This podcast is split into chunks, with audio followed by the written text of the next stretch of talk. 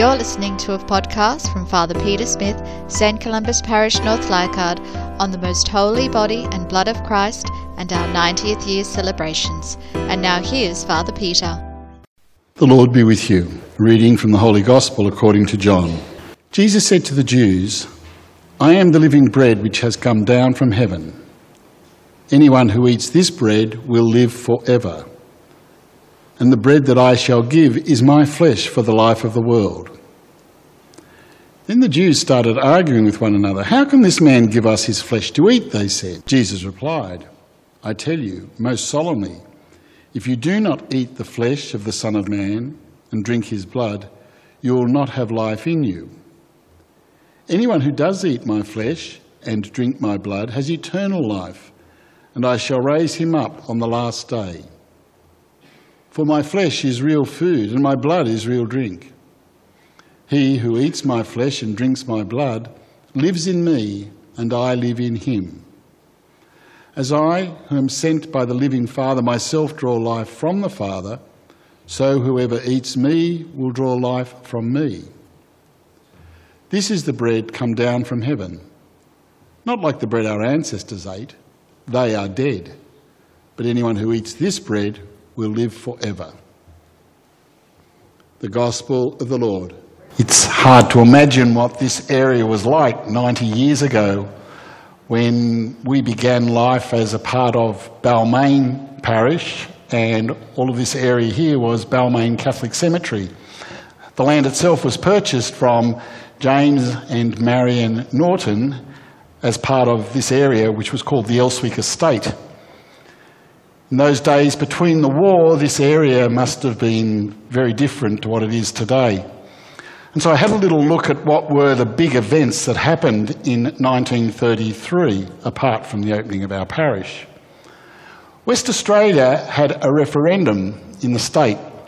They decided that they wanted to leave the Commonwealth of Australia, and it was overwhelmingly accepted. Somehow they never managed to cede. Uh, the Women's Weekly was first published that was fairly momentous. Australia engaged in um, a treaty with New Zealand about trade. We established an Antarctic Australian section of Antarctica.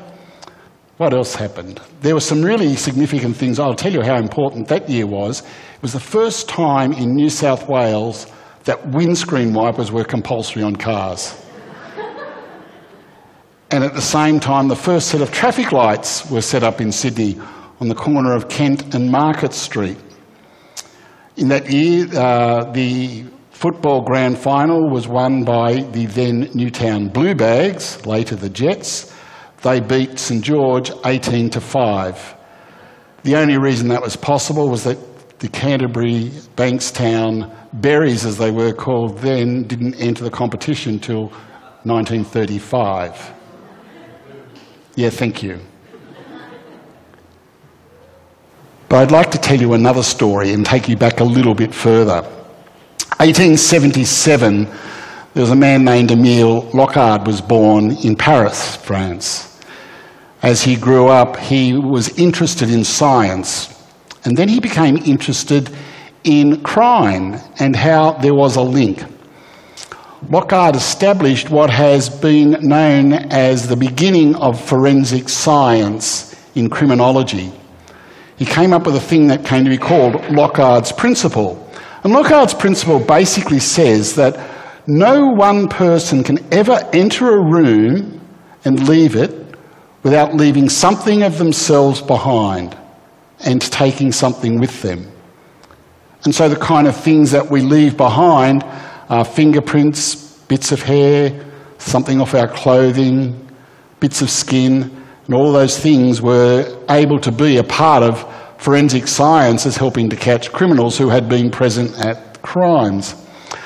He also says that you also take something with you, so some of the fluff off the carpet or fabric or whatever. We take something with us from the place that we've been. Locard's principle founded forensic science, and so you may have seen some of those TV shows, CSI, New York, Miami, all over the place now. Um, but there's an adjunct to this principle, and we call it the Peter Smith principle. And that is that when we enter or spend time in a place or a community, we always leave something of ourselves in that place and community. And we also take something of that place and community with us. I'm not sure it will become as famous as Locard's, but we'll work on it. And so I think that's worth reflecting on in the history and the light of 90 years of this parish. 90 years of people sitting in these pews worshipping every Sunday. 90 years of people being baptised, married, buried, receiving the sacraments here. 90 years of people of great faith contributing to the life of this community. 90 years of celebrating the love of God present, alive, and active in our lives, in this community.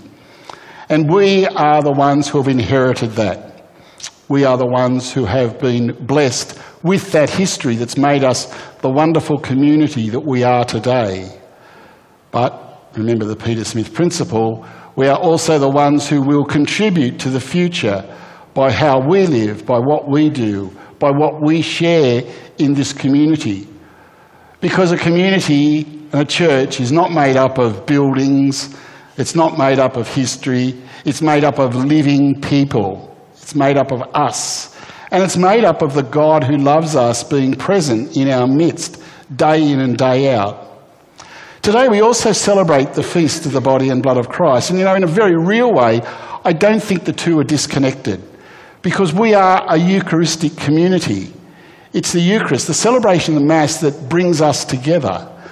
But the Eucharist is not something that's just an event that we come to for 45 minutes each week. It's something that we live in our lives because we take the Eucharist with us as part of the Peter Smith principle as we leave this church and we take it out into our community. And the Eucharist makes us better people by the fact that we share this together, the fact that we share this time. And it's not just us as individuals, is it? That we as a community support each other. And this place has always been wonderful at that. We have always been a people who are welcoming, encouraging, and supportive of each other. The word Eucharist actually means thanksgiving. Thanksgiving. And that's why I think today the feast of thanksgiving of the body and blood of Christ is appropriate also for our celebration of our 90th anniversary. We do so in thanksgiving for the past. We do so in thanksgiving for the present, for the people who make up this wonderful community. We do so in thanksgiving and hope for the future that we are building. We may have started life as a cemetery, but this is a community that is very alive and active.